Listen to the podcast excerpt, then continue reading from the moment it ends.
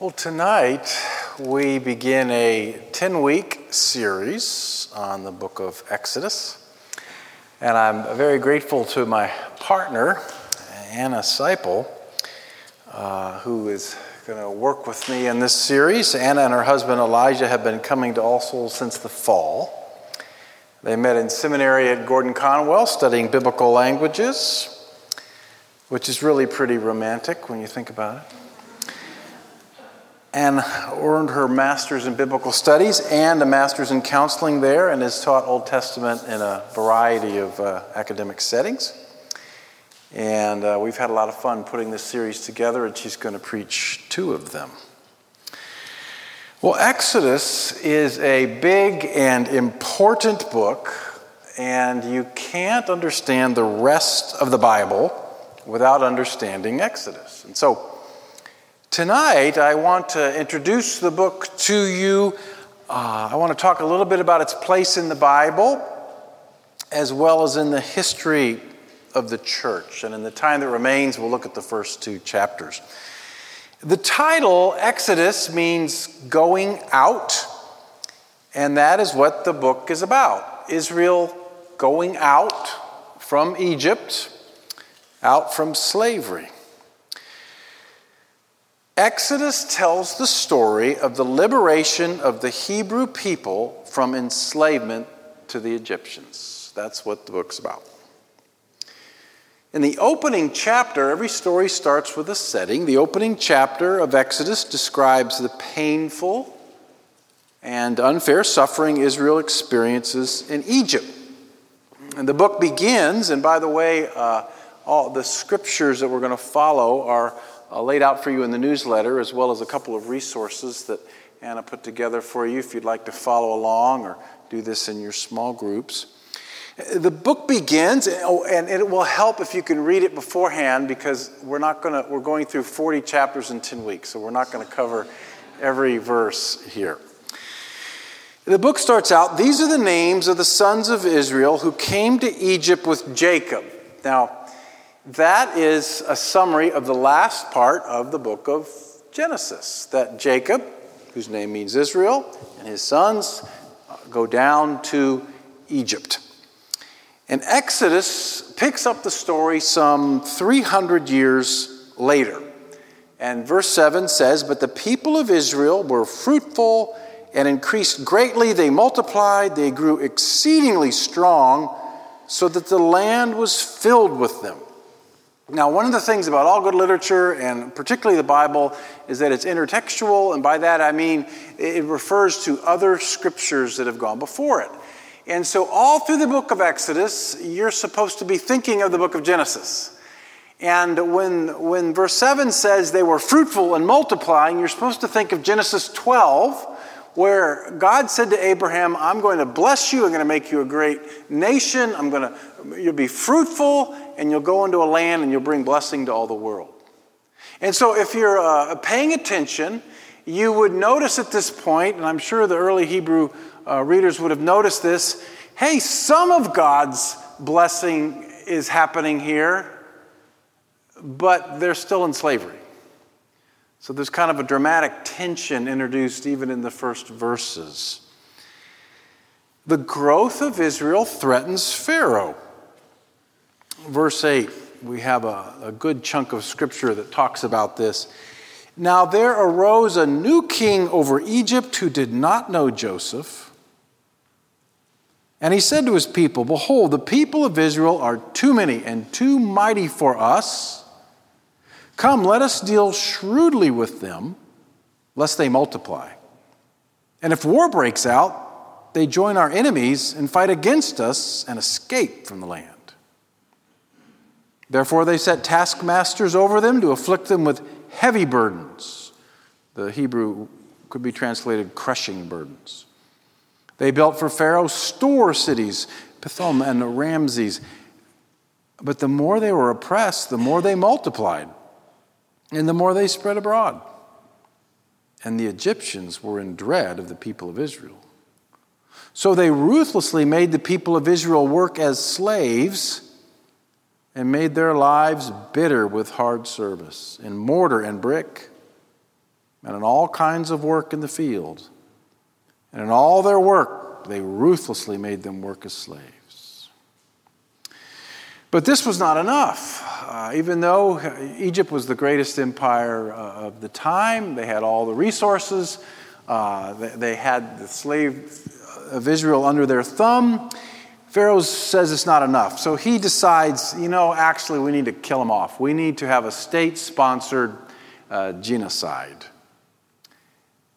And so uh, we read this. Then the king of Egypt said to the Hebrew midwives, one of whom was named Shiphrah and the other Puah, When you serve as a midwife to the Hebrew women and see them on the birth stool, if it's a son, you shall kill him, but if it's a daughter, she shall live. We'll see in a minute that this genocidal plan did not work. And so in verse 22, he tries again. Every son that is born to the Hebrews you shall cast into the Nile, but you shall let every daughter live. So this is about as bad as, as it could get. These people are uh, under harsh slavery. Uh, the leader is trying to kill them through state sponsored violence. When one method doesn't work, he tries another. And the book of Exodus is about how God liberates Israel from this bondage, from this oppression. God is a liberator.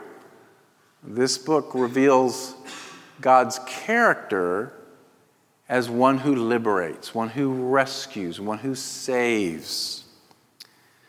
And you see this Exodus theme of liberation uh, all through the rest of the Bible. As a matter of fact, if you don't understand Exodus, you really can't understand what's going on in the rest of the Bible.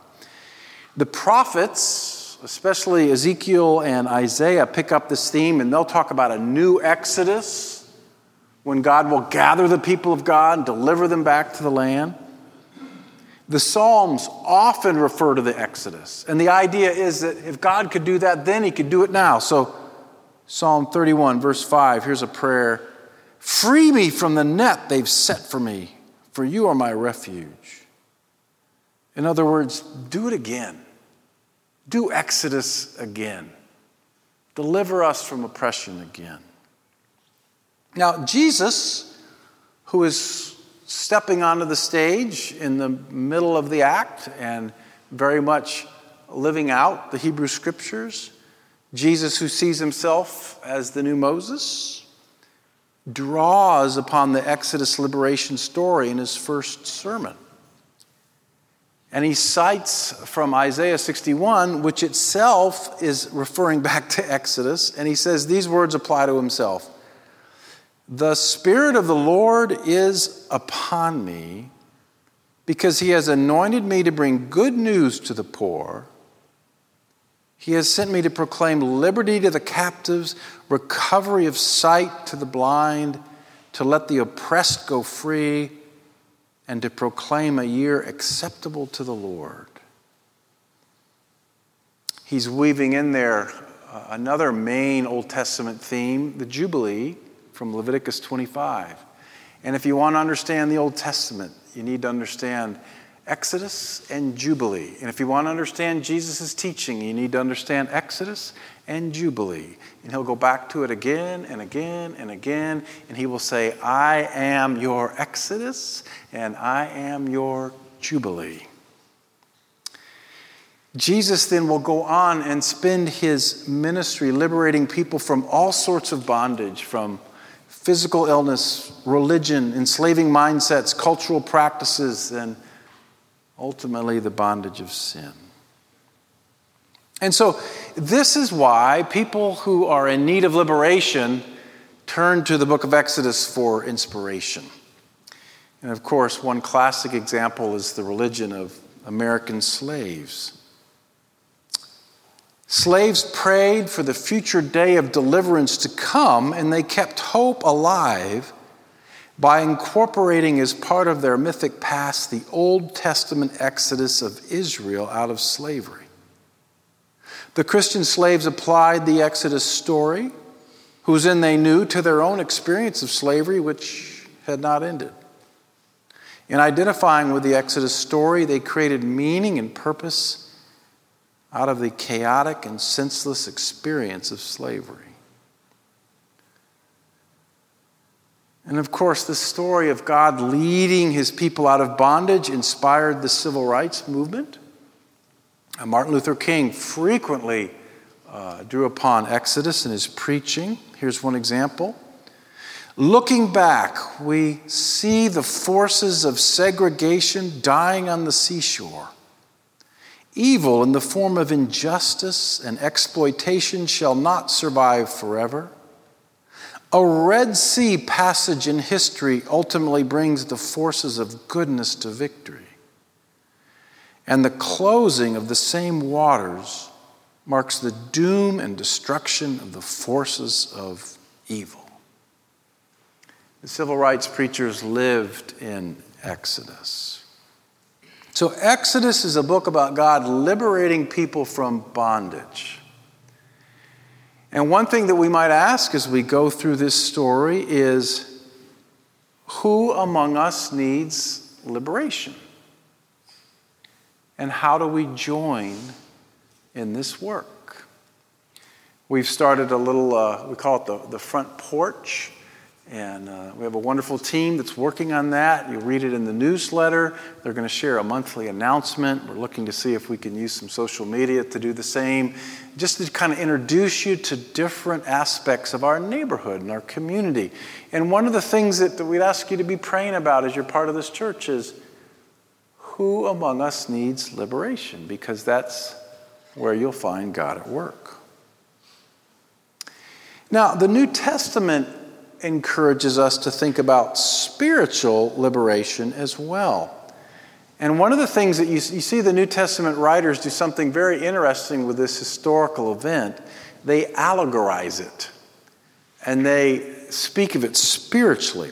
Uh, for example, Paul says in 1 Corinthians 5, verse 7, Christ, our Passover lamb, has been sacrificed. And the idea is this that in Exodus, God delivered the Israelites from slavery to Egypt. And now in Christ, God delivers his people from slavery to sin. So, another question that you could ask during this series the first one was Who among us needs liberation? A second question would be Where do I need liberation? Where am I in bondage? Where am I not free? Well, since we're in the beginning chapters of Exodus tonight, let's spend the last few uh, moments asking how does liberation begin? From our story in Exodus 1 and 2. Well, first, liberation begins when good people do what is right. We know the names of the Hebrew midwives, Shiphrah and Puah. We don't know the name of the Pharaoh. And that's on purpose, because the hero of the story are these women. The empire tells them to kill, and they refuse, knowing they could be killed themselves. They fear God more than they fear Pharaoh and God blesses them. And we see something similar. Soon after Moses' mother gives birth, she hides Moses in a basket, puts him in the Nile. The daughter of Pharaoh comes down to take a bath, sees the basket, and then we read, When she opened it, she saw the child. Behold, the baby was crying. She took pity on him and said, This is one of the Hebrews' children. Now, we know that maybe as a sing songy children's story that we put on a flannel graph, or maybe we saw in a Disney movie or something. Remember what's happening here. The daughter of the king of the empire is saying, I will break my father's law because it's not right. Let's not romanticize that. She could easily have lost her life. And so the liberation of Israel begins with three women who do the right thing at great risk to themselves. Without these three women, there would have been no Moses. I think it might be helpful just to think for a minute about some of the symbolism here. Pharaoh represents the culture of death, he is commanding death. The two Hebrew women are what? They are midwives. They bring life. And whenever you resist the empire of death and the demands of the culture to bring death, and instead you are a midwife and you bring forth life, you are participating in God's liberation. Well, secondly, liberation begins when God raises up a, a leader. In chapter 2, God raises Moses up to lead Israel out of bondage to Egypt. His path to leadership is a bumpy one. He's a compassionate man, but not that wise when we first meet him. He sees an Egyptian beating a Hebrew, and we read, He looked this way and that, and seeing no one, he struck down the Egyptian and buried him in the sand. He thinks nobody sees it. Somebody caught it on their phone. The next day he goes out, two Hebrews are fighting. He asks them to stop. They say, You're not the boss of, boss of us. We saw you kill that guy. You're just a hothead. Pharaoh hears about it. Moses is running for his life. Not a great way to start out your leadership career.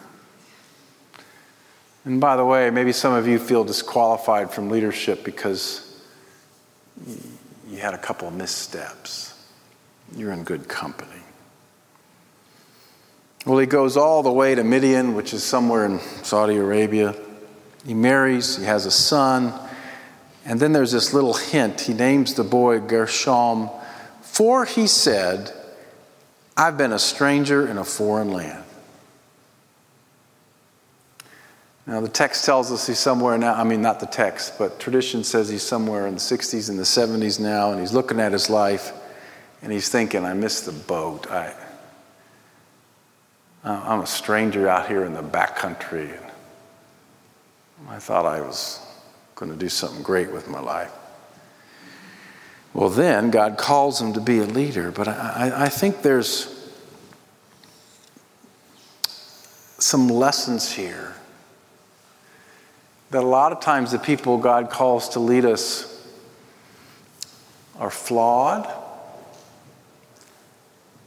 and wounded and have made mistakes and have a rap sheet and are on the backside of the desert. One other note, though, as we think about leadership, even our own church's journey with leadership, you, see an interesting pivot when you go from the old covenant to the new covenant in terms of how God leads his people. In the old covenant, it's very much uh, the, the, great leader, Moses, David, Solomon. Uh, they're anointed with the Spirit and they lead. Jesus, of course, is the new Moses, and he is the ultimate leader. But after Pentecost, if you remember, the Holy Spirit falls on everyone, and in, in the sermon, Peter quotes. Uh, uh, he, he quotes somebody. And, uh, and he quotes that Joel 2.18. That's right. Thank you. It's coming. It's coming. It's coming. He quotes Joel, and it's this beautiful passage where Joel says, you know, one day the Spirit's not just going to rest on the main guy, it's going to be in all of you. Young people, old people, men, women, slaves, free, black, white, it's going to be everywhere. And then you see Paul do this astounding thing when he starts his churches. He doesn't put a Moses over them. He forms a team. he creates a collaborative leadership structure uh, where they work together and share their gifts. And of course, some people had leadership gifts, and I'm sure emerged and all of that. And you know, somebody has to tell you when to pray at the beginning of the meeting. But you see this pivot to, at the risk of, well, this is just what I'm thinking. You know, the one nice thing about knowing I'm going is that I can say what I want. You can't fire me. so I could be wrong here. Here's what I see. You know, you know how in, um, in God, male and female, He created them? And so in God, there's masculine and feminine energies. And so if we're created in the image of God, there's masculine and feminine energies. I think what you see in the Old Testament is a lot of masculine energy. And I think what happens in the, in the New Covenant is the feminine energy from God starts to uh, find a place and come into the church. And that's why you see this collaborative, relational, networked form of leading. I also have a, another theory, and I'm not sure I'm right.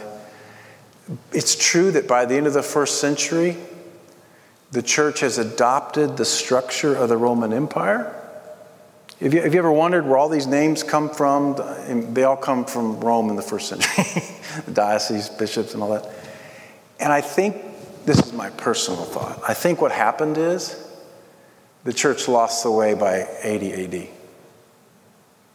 And, and, and just said, look, this is how the world does it, this is how we're going to do it. The last observation. How does liberation begin? It begins when good people do what's right. It begins when God raises up a leader, but leadership looks differently in the new covenant. Liberation begins when God's people pray.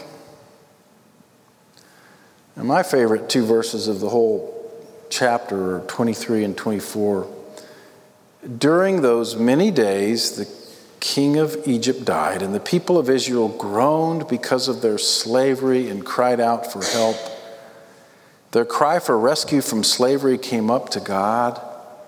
God heard their groaning. God remembered his covenant with Abraham, with Isaac, and with Jacob. God saw the people of Israel, and God knew. So the people cry out, they pray, they make their needs known. God hears, He remembers, He sees, He knows, and liberation begins. Let's pray.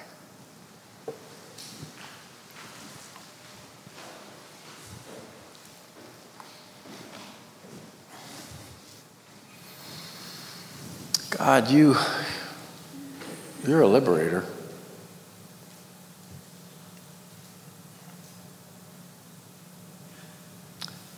Exodus reveals how you save. You save souls, but you save us from social sins and political sins and economic sins and all of that. Your redemption is multifaceted. Lord, I pray that this community would join whatever liberating work you're doing in our neighborhood. And I, I, I pray too, Lord, that you would free us from anything that's holding us in bondage personally and spiritually. And if somebody's here tonight, maybe they, they are still kind of in a place where they just they just need to trust you and love you and be filled with your life, rise with you from the dead. Maybe that's where they need to start tonight. Or maybe somebody's in bondage to a belief or a broken relationship or a lack of forgiveness. Oh, liberator, set us free. Make us a church of freedom. May this be a place where we come to find freedom.